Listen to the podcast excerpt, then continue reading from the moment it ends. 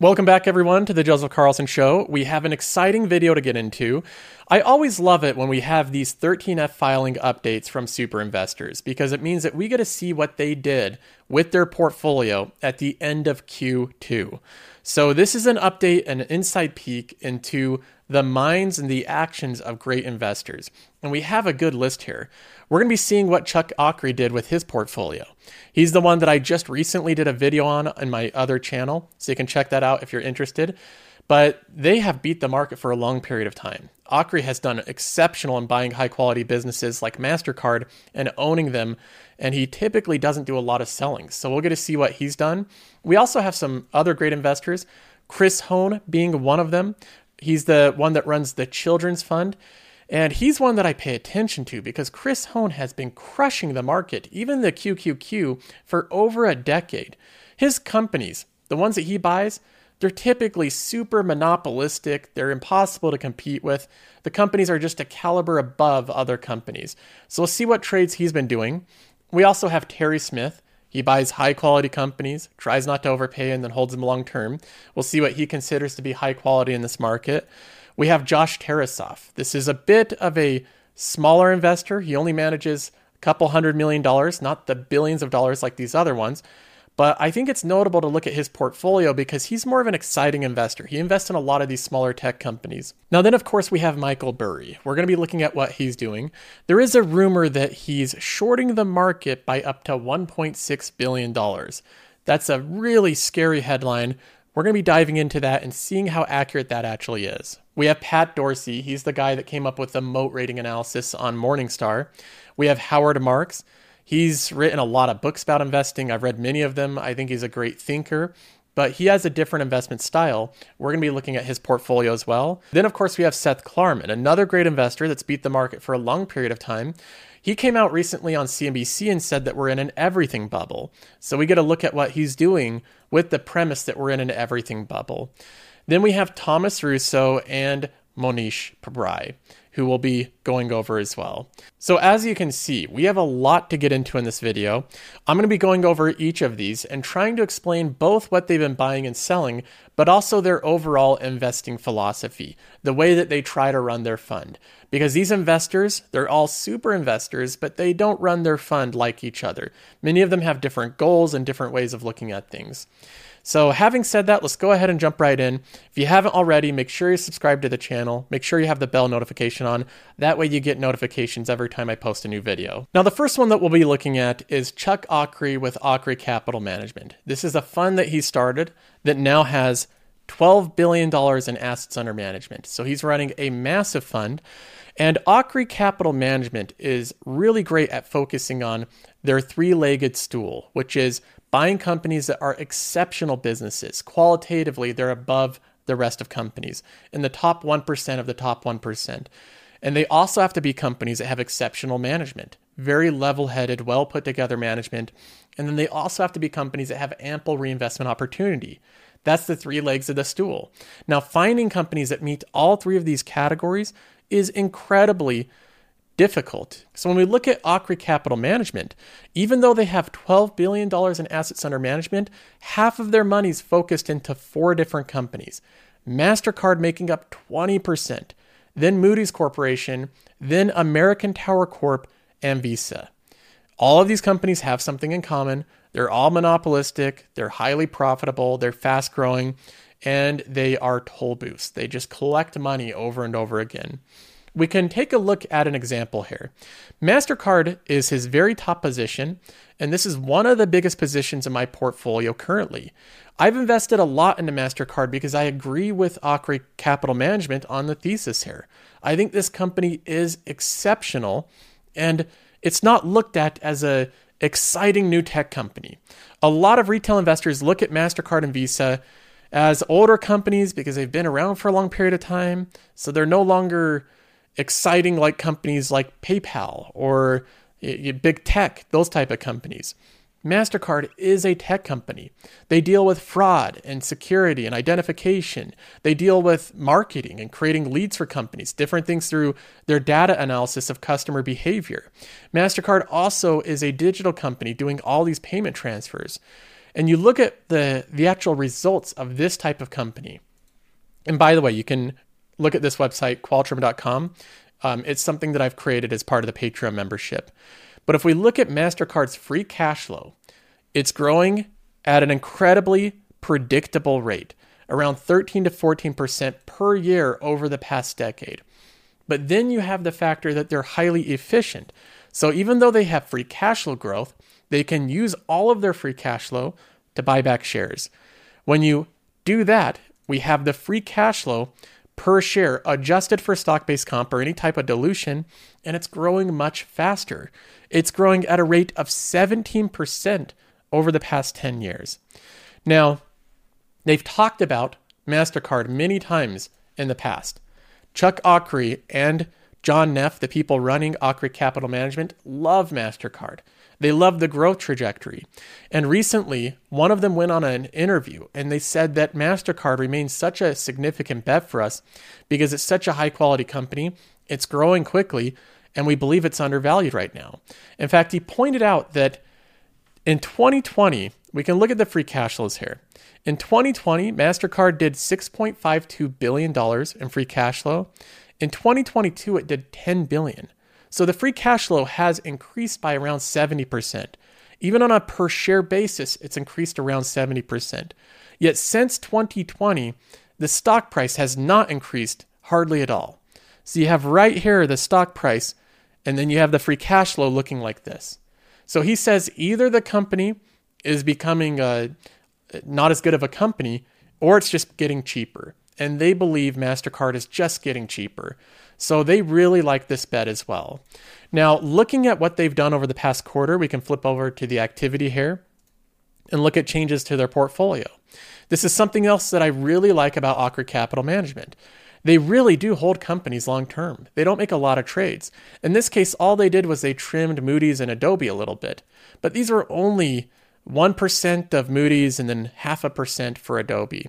So these were small trims to these positions. A lot of times they do that because of logistic reasons with managing their fund. It's not always indicative of how they view the intrinsic value of the company. Another thing that I'll mention about Chuck Akre that I really like is they've decided that they do not sell companies because of valuation. So, in their opinion, it, it takes so much effort to find a company that's of such high quality, then buying into the company at a discount and then building a concentrated position in the company. If a company like MasterCard becomes slightly overvalued, it goes a little bit higher PE ratio. First of all, it's hard to even determine that because these companies tend to grow faster than investors expect. But also, he just thinks it's not advantageous to sell out of positions because of slight overvaluation, especially when they're these high quality compounder companies. So, overall, they don't sell because of valuation. They only will sell out of these companies if they believe something has gone really wrong with the fundamentals. Either the management has to have turned to very selfish management that's not doing a good job, the company has run out of reinvestment opportunities, or it's just not an exceptional business. That's the only reason they really sell out of positions, and they will dump the entire position if they do that. Overall, I really like Akre Capital Management. I think it's an incredible firm. They've been able to beat the S&P 500 for a long period of time and they stick to their investing thesis. So what they say they're going to do is really what they do. And it doesn't surprise me that they made hardly any trades over the past quarter. But that's Akre. Let's go ahead and move on to the next one here, which is a big one. We have Chris Hohn, who is a force to be reckoned with. He runs one of the largest hedge funds in the world with a current value of 33 $33.6 billion in assets under management. 33 billion in assets under management. This is massive. Why is Chris Hohn's fund so massive? For a couple reasons. One of them is that there's a lot of inflows. A lot of people are giving him money to manage because he's done an exceptional job. And the other reason is that he's done an exceptional job. This is the impact of compounding for a long period of time. He's grown this fund steadily over the past decade. Now, a lot of people don't know the troubled history of Chris Hohn and his fund. When they started out, before 2007 and 2008, when we got into the financial crisis, Chris Hohn was a value investor that invested in a lot of low PE companies, a lot of financials. a lot of companies that really weren't monopolistic at all. And what happened in 2008 and 2009 with the destruction of these type of companies and his fund caused immense amount of stress and pressure. His fund tanked. It went down even worse than the market and took a little bit longer to recover. And he started to make changes to his investing philosophy. He decided that he never wanted to go through something like that ever again.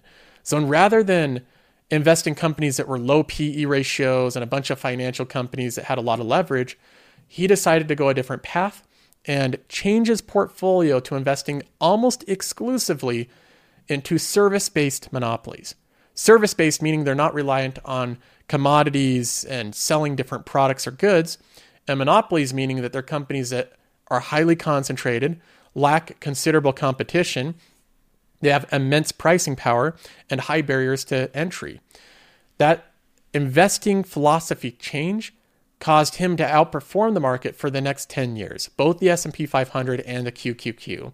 So a very this episode is brought to you by JLL. Get an insider view into the world of commercial real estate with JLL's podcast, Trends and Insights The Future of Commercial Real Estate. Whether you're curious about making cities more sustainable, the evolution of office space, or AI opportunities, this podcast will help keep you a step ahead. Tune in for candid conversations with business leaders about the biggest trends impacting how we live, work, and play. Subscribe to Trends and Insights now at jll.com slash podcast. Dreaming of a better sleep?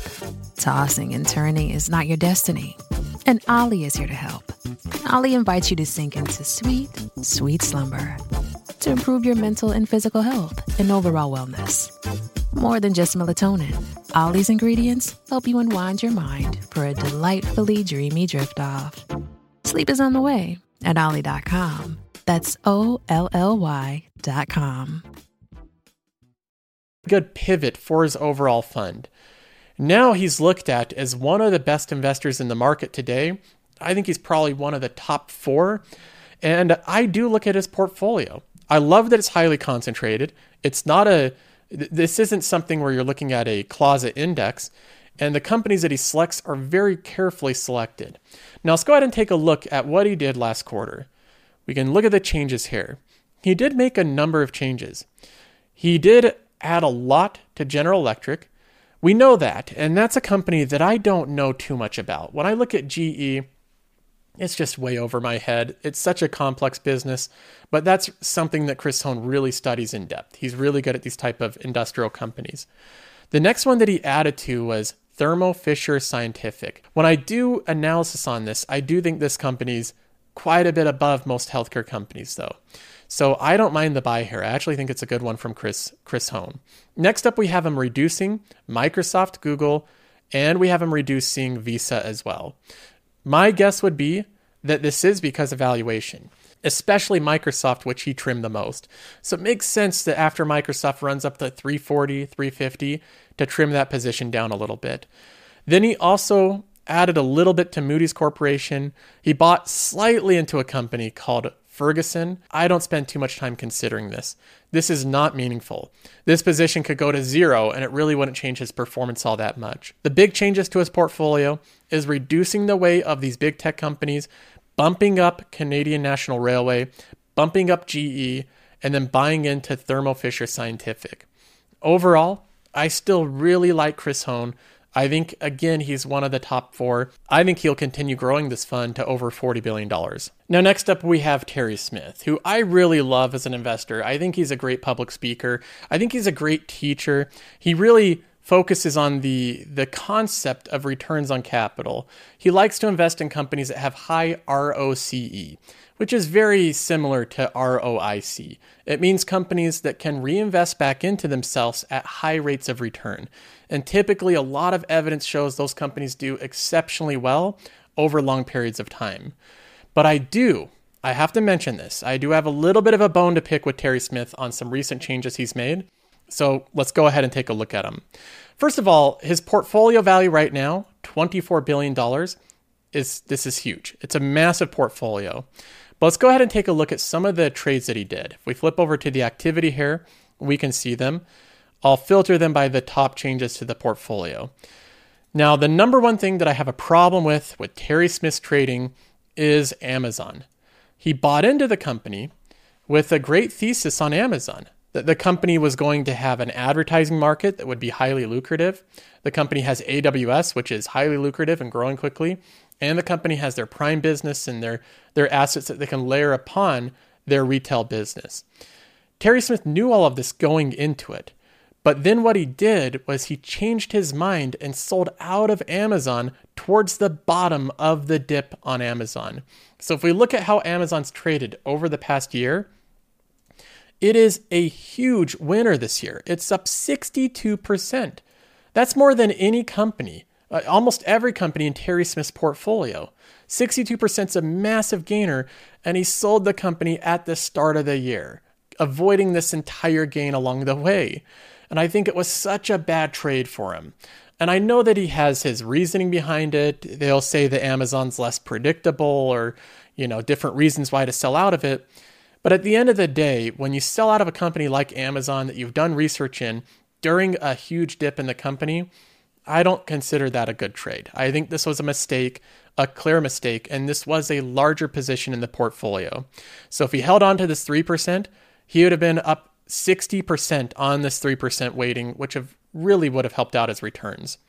Now, the next thing that I don't agree with Terry Smith on is another company that he recently sold out of, which was Intuit. Intuit's a company that he had a big problem with the stock based comp of the company. So when I look at Intuit, this company is exceptional in a lot of different ways. It's service based, it's monopolistic, they have a great multi franchise of products, they have uh, a lot of different things for small businesses, and they're growing very quickly. So if I look at some of the fundamentals here, the revenue growth is incredibly fast, and the free cash flow growth of the company is incredibly fast. The problem that Terry Smith highlighted and the reason that he sold out of Intuit was because of the stock based comp and the way that they did their accounting. This is a true complaint. When we look at the stock based comp, it looks like it's going out of control. It's gone up substantially in the past two years, right? So we have a big problem with stock based comp.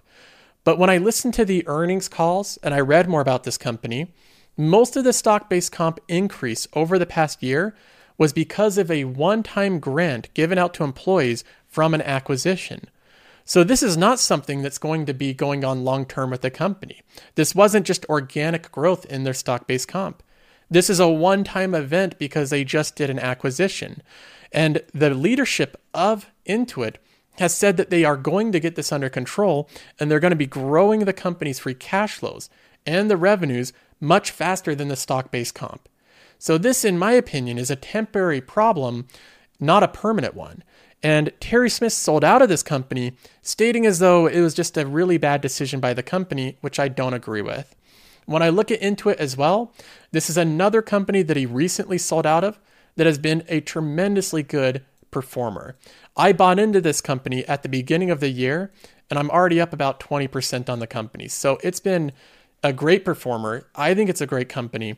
And I don't believe that the stock based comp for this one is a problem. So, the first thing I disagreed with with Terry Smith's changes recently is selling out of Amazon at the lows. I thought that that was a huge mistake. The next thing was selling out of Intuit because of stock based compensation without fully investigating the reasons why and seeing that a lot of it is one time. It's not an ongoing issue with the company. The third thing that I think is a mistake from Terry Smith is the biggest buy they did this last quarter. This is their biggest buy by far. The thing that they thought was the most attractive last quarter was Procter and Gamble. They bought into this one with a 2% position. So sell out of Amazon and Intuit, these companies that are moving along very quickly, growing cash flows, they have incredibly strong businesses, and then buy into Procter and Gamble. Now, I don't have any problems with Procter and Gamble. I think it's an okay company. But this is a company that's already reached mass maturity. There is no strong growth path for Procter & Gamble. They've acquired so many brands and they're already so big that this is likely one that's going to be growing right along with the S&P 500. Look at the revenue growth of it. There's hardly any over the past decade. In fact, it has around the same amount of revenues it did 10 years ago. And Terry Smith himself has highlighted a lot of troubles with the reporting and leadership of this company. So when I look at this one and I look at the free cash flow, again, barely any growth. The past decade, you have 2.4% free cash flow growth. Even on a per share basis, it bumps up to 4%. This is slower growth than the S&P 500. Is it a resilient company? Sure. It's resilient, it has a wide moat, can't compete that well with Procter & Gamble, but it's too mature. It's too big to see ample above market growth. And I don't think this one's going to be a good performer in the fund. Year to date, it's up 3%, while the rest of the market's up 16. And I have to imagine that out of the many great companies that are growing, that are profitable, that have high returns on capital employed, there's better options than Procter & Gamble. If I was there with Terry Smith, I'd be asking him, what does he see that's more attractive in Procter & Gamble than MasterCard? Because MasterCard has as wide of a moat, but it's growing at five times the speed. So overall, I don't I don't mind the portfolio here. I think that overall it's still very strong construction of a portfolio, but I've seen a number of things that I think are a little bit of missteps over the past quarter. And I'd like to see better thesis when entering companies and selling them. Next up, we have Josh Tarasoff, who he was one of the investors that became a super investor after his original analysis on Amazon over 10 years ago. He basically predicted how Amazon retail would grow to the size that it is. So, Josh Tarasoff is good at underwriting these tech companies. He manages a portfolio with $274 million in assets under management. Now, let's go ahead and take a look at the decisions he's made over the past quarter. We'll organize these, and the first thing we see is a big sell big sell of Salesforce. He exited the position. And I think this is such a smart trade. I did basically the same exact thing. I didn't know that he was going to do this, but it's nice to see that we agreed on one of these trades here. So we have him exiting Salesforce, which I fully agree with. I think that that was a wise decision. Then we have Markel and we have Brookfield as the two companies that he bought. 9% of the portfolio in this one, 4% into Brookfield. Let's go ahead and take a look at these two. We have MKL as Markel. They have a diversified financial holding company that markets underwrites specialty insurance and products in the United States, Bermuda, and the United Kingdom. Okay, so the first big one that he bought into is an insurance company. That's a little bit different. I don't usually see him buying into insurance companies. The next one was BN, which is a Brookfield company. This one I think is very interesting. I actually like Brookfield, both BAM and BM. The reason that I don't buy into Brookfield is it just feels like it's out of my area of competence. When I look at what they're doing and the scale of what they're doing, all of this infrastructure they're buying, all of these hard assets, I can't look at the product that much. I can't look at the value of these contracts and the deals that they're making. So I feel like if I invest in Brookfield or asset management, either one of these, it's just out of my control. I'm basically saying that I trust the CEO of the company I hope you do a good job, and I can't really inspect your work. That's what it feels like for me. So I think these companies are great, but my lack of competency in this area is part of the reason that I choose not to invest in them. Now, he also sold out of a couple tech companies, reduced his position in Google substantially, 31% reduction. He sold out of BAM and he traded that for Brookfield Corp. So that's an interesting trade. These are both ran by the same people, but they have different assets that they hold and different valuations. Now, when we look at his portfolio overall, we still have Amazon at the top position, 26% of the portfolio. So, still today, even after holding the company for years and years, he has Amazon as the biggest position. Then we have Brookfield, then we have Markel, and then we have Microsoft, Google, Spotify, Monday, and Shopify. Very concentrated portfolio. I like most of these companies. I especially like the big bet into Amazon. I think that one's going to do really well over the next couple of years. Now, next up, we have Michael Burry. And this is one where there's a little bit of excitement going around right now because apparently there's a bit of news that he has some puts on the market between the S&P 500 and the QQQ. We can look at some of the tweets on X now, which used to be Twitter. We can look at this post here. Breaking Michael Burry just shorted the market with $1.6 billion. He bought $890 million of SPY puts and he bought 740 million of QQQ puts. This now makes up 93% of his entire portfolio. Look below. That seems very crazy, right? This is a huge amount of shorts that he has on the market. But this really isn't an accurate portrayal of Michael Burry's position or what we know about the position. So let's go ahead and take a look at what he actually did. The first thing is, is what they're quoting right here, these numbers, This is simply the total value of the amount of shares of puts he bought on the market. But that doesn't necessarily mean that he's short that amount. And the reason why is because we're missing a lot of data in this calculation. Notably, we're missing the strike price, we're missing the premium paid, and we're missing the expiration date. Without those three pieces of information, we really have no clue how big his position is. Could it theoretically be up to 1.6 billion? Sure, but it could also be 100 million. It could be 20 million. It could be much smaller depending on those three factors. So, based on what we know right now, this short that Michael Burry has on the market could just be a nice soft hedge on the market, just a small hedge with his portfolio. Or it could be a big doomsday prediction against the market. But if I was to guess, I would believe that right now this is likely a hedge. A small hedge on his portfolio with the market. He does this from time to time, and it's nothing that is doomsday about the market. He believes that things are slightly overvalued right now, and I believe he's taking out a hedge. But what you're going to see a lot of over the next couple of days, and probably a lot of videos today and news, is that Michael Burry's short the market because of his notable fame with the Big Short. Is this the Big Short 2.0? I don't believe so. I think a lot of that is going to be excitement and hype built around a lot of unknowns. So that's the first thing that I want to address with his portfolio. Another thing that I think is worth pointing out is Burry changes his mind on things and changes his positioning and his strategy all the time, frequently. This big news right here that's breaking could already be old news in Michael Burry's mind. He could have already taken these positions off. He could have already covered these shorts and moved on. In fact, I think there's a good chance he's done that because when we look at the amount of trades that Michael Burry has done, let's go ahead and just take a look at some of the trades he's done over the past three months. Look at the amount of trades. This is all in the same quarter. He sold JD. He bought Expedia. He sold Alibaba. He bought Charter. He bought uh, Generac Holdings. He sold Zoom. He sold Capital One. Sell, sell, buy, buy, buy, sell, sell, buy, over and over again. This pages, pages of buys and sells for a single quarter. And this is what he routinely does. This quarter is not unique. Throughout his entire history, he is trading frequently. He is a value investor. He looks at valuations, but he's also positioning and trading into different categories, different weightings, depending on momentum and current valuations of different industries.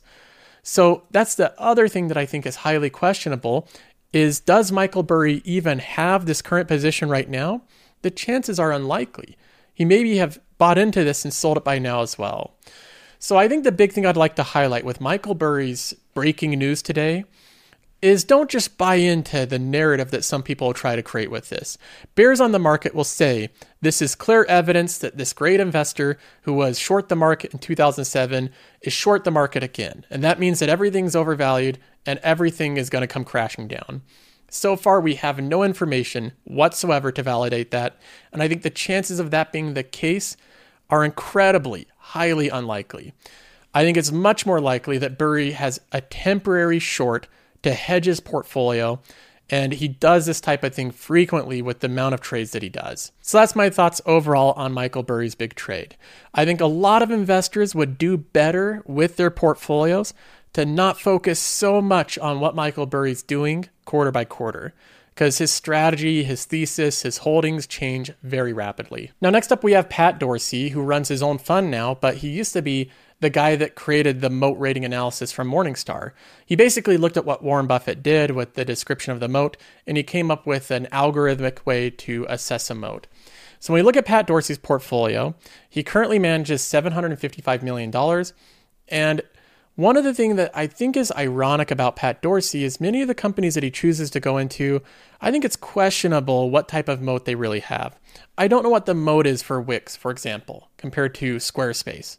But there you have him investing in these type of companies. Now, if we look at his trading over the past quarter, there's a lot of selling. A lot of selling. He sold 12% of his portfolio from Meta. That was one that I think was a good buy from him. He did really well on that one. He bought a little bit of HERC Holdings. I'm not sure what that company is. He sold out of Roku, 32% of that one. He cut Smartsheet, Wix, Google, Disney, PayPal, and SEMrush. He's reduced out of every position into companies that I think are very high quality. He's bought heavily into Upwork, which I believe is lesser quality than a lot of the names that he owns. So he must have a, a different reason, some type of specific insight into why he did that. Overall, my opinion hasn't changed much with Pat Dorsey. I don't like his portfolio construction that much or the trades that he does. I wouldn't want him managing my money. Now, moving on, we get to Howard Marks. I think an exceptional investor, but I think more than being an investor, Howard Marks is a teacher. I like his books, I like his podcasts, I like his memos. When I look at his portfolio and I try to gauge the trades that he does here, I don't get a lot of them. They're way over my head, and a lot of the companies that he buys and sells are ones that are smaller. Uh, a lot of them are distressed companies or ones that are needing capital. He also does a lot of work with debt. But when we look at the equity portfolio here, we have companies like this. He recently bought into Garrett Motion. I've looked at this one and it's a, like a, a, parts manufacturer for engines. It's not something that I'm interested in investing in. We have Vistra Corp, which he sold out of. He reduced the position by 27%. Eagle Bulk Shipping, he sold 100% of that position. Chesapeake Energy, he reduced that one slightly. Wealth Ford International sold 100% of that. PG&E Corp sold 100% of that. And then Hertz Global, he also reduced that by 80%. After that, we get to the less than 1% positions. Now, when I look at his overall portfolio, I notice a theme of a lot of bets into energy. TRMD is an energy company. Then we have Chesapeake Energy, we have Vistra Corp, so on and so forth. All throughout this portfolio, there's oil companies and utility companies and energy companies. Then, of course, we have some other ones mixed in here. He used to hold Ally Financial. He still does, but he reduced the position by 25%. So, minor reduction in Ally Financial. We also have some other companies like Chinese retailers, JD.com, and a lot of different companies. It's difficult to try to reverse architect why he buys this many companies, what the investment thesis is on all of them, but Oaktree has their reasons why. Overall, when I look at Howard Marks, I view him more as a teacher of investing principles and concepts, and I think he offers a ton of value with his podcast and memo, but I don't think there's as much value for me to gain by looking at his portfolio. He has an entirely different investing philosophy than I do. Now, next up, we have Seth Klarman. He's had exceptional returns for a long time period, and he doesn't do many interviews. But then suddenly he came on to CNBC to basically say the world's over and we're in an everything bubble. Everything has inflated valuations and it's going to cause a lot of trouble. Now, it's hard to gauge what people say compared to what they actually do, but we can try to do that here with his portfolio. We have the portfolio value, his assets under management, of $5.5 billion. So it's a large portfolio.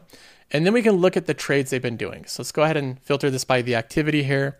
We can see what they've been doing over the past quarter. Now we see them reducing positions in Google, QRVO, FI, and Skyworks Solutions. So four different companies that he's reduced the position in. And then we have some new buys here. We have him buying into Amazon. 2.27% position. So that's a meaningful buy. We also have him buying into Garrett Motion, and we have him buying into Fidelity National Information Services. Those are the biggest trades of this past quarter. Now, looking at his companies overall, he does invest in a lot of lower valuation companies Liberty Global, VSAT, which is a satellite communication company. He has Alphabet as his third largest holding. Again, a, a lower valuation company. And you see the same trend going down to Warner Brothers Discovery, another lower valued company. He is a true value investor. A lot of the companies that he's buying trade at discounted valuations. And I believe that he's positioned his portfolio so that if the market crashes, he potentially has less downside than the general market. Now, another great value investor that we recently got to see some of his trades is Thomas Russo. He manages over $10 billion, and I really like his portfolio construction. Let's go ahead and take a look at his activity and where he's seeing value in the market today. He's only bought a couple companies over the past three months, and one of them is Netflix. He bought half a percent position into Netflix. That's a small position, but his portfolio is not a very concentrated one. So he doesn't like piling money into only a few companies. But we do have Netflix there, which I fully agree with. I think that Netflix is a company that's looked at still to this day by most investors as struggling and trying to get profitable. And that's not the story with Netflix. The company is highly profitable. It's generating a ton of free cash flow. It'll do over $5 billion in free cash flow this year. And I think it will have sustainably high free cash flow in the future because I believe this business has a lot of operating leverage. Another company that he bought into is JP Morgan Chase. That is my favorite of every bank in existence right now. I think JP Morgan Chase is the best bet. So these two buys I agree with. It is more of a conservative traditional portfolio. He has a lot of recognizable companies. These are great quality companies. The top one being Berkshire Hathaway. Then we have Alphabet. We have Nestle after that and MasterCard. These are very wide moat, indestructible companies very difficult to compete with companies. Now, last but not least, we have Mohnish Pabrai, who is an investor that there's a lot of controversy right now about the trades that he's made. So let's go ahead and take a look at what he's done over the past quarter. If we look at the activity here, we can see that he did make significant changes to his portfolio.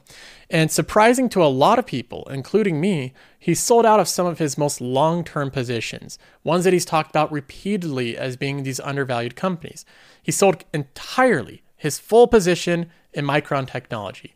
And if we look at the stock price of MU over the past year, the company's traded around a little bit, but it's been mostly flat. So this one has been one that he's held for a while, but he's completely exited that one. We look at the other one that he sold entirely out of, which was Brookfield Corp.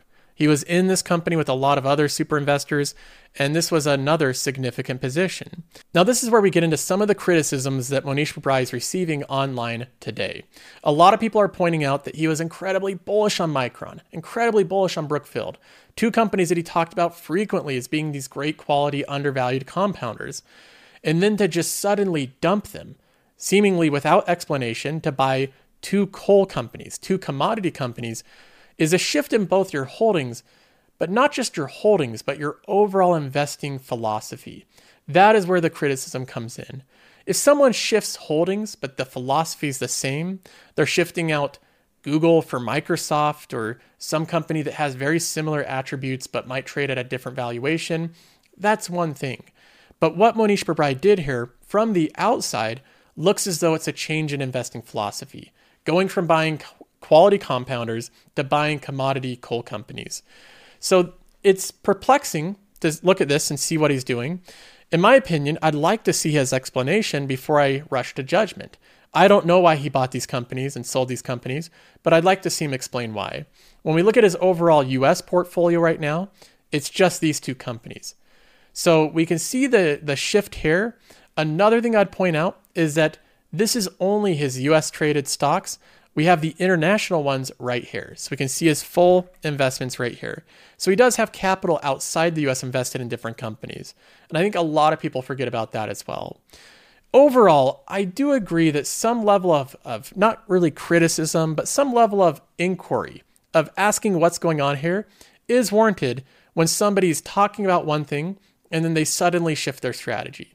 I think that Mohnish Pabrai could come out and explain why he did this dramatic shift. And I think he'll probably get asked questions about that.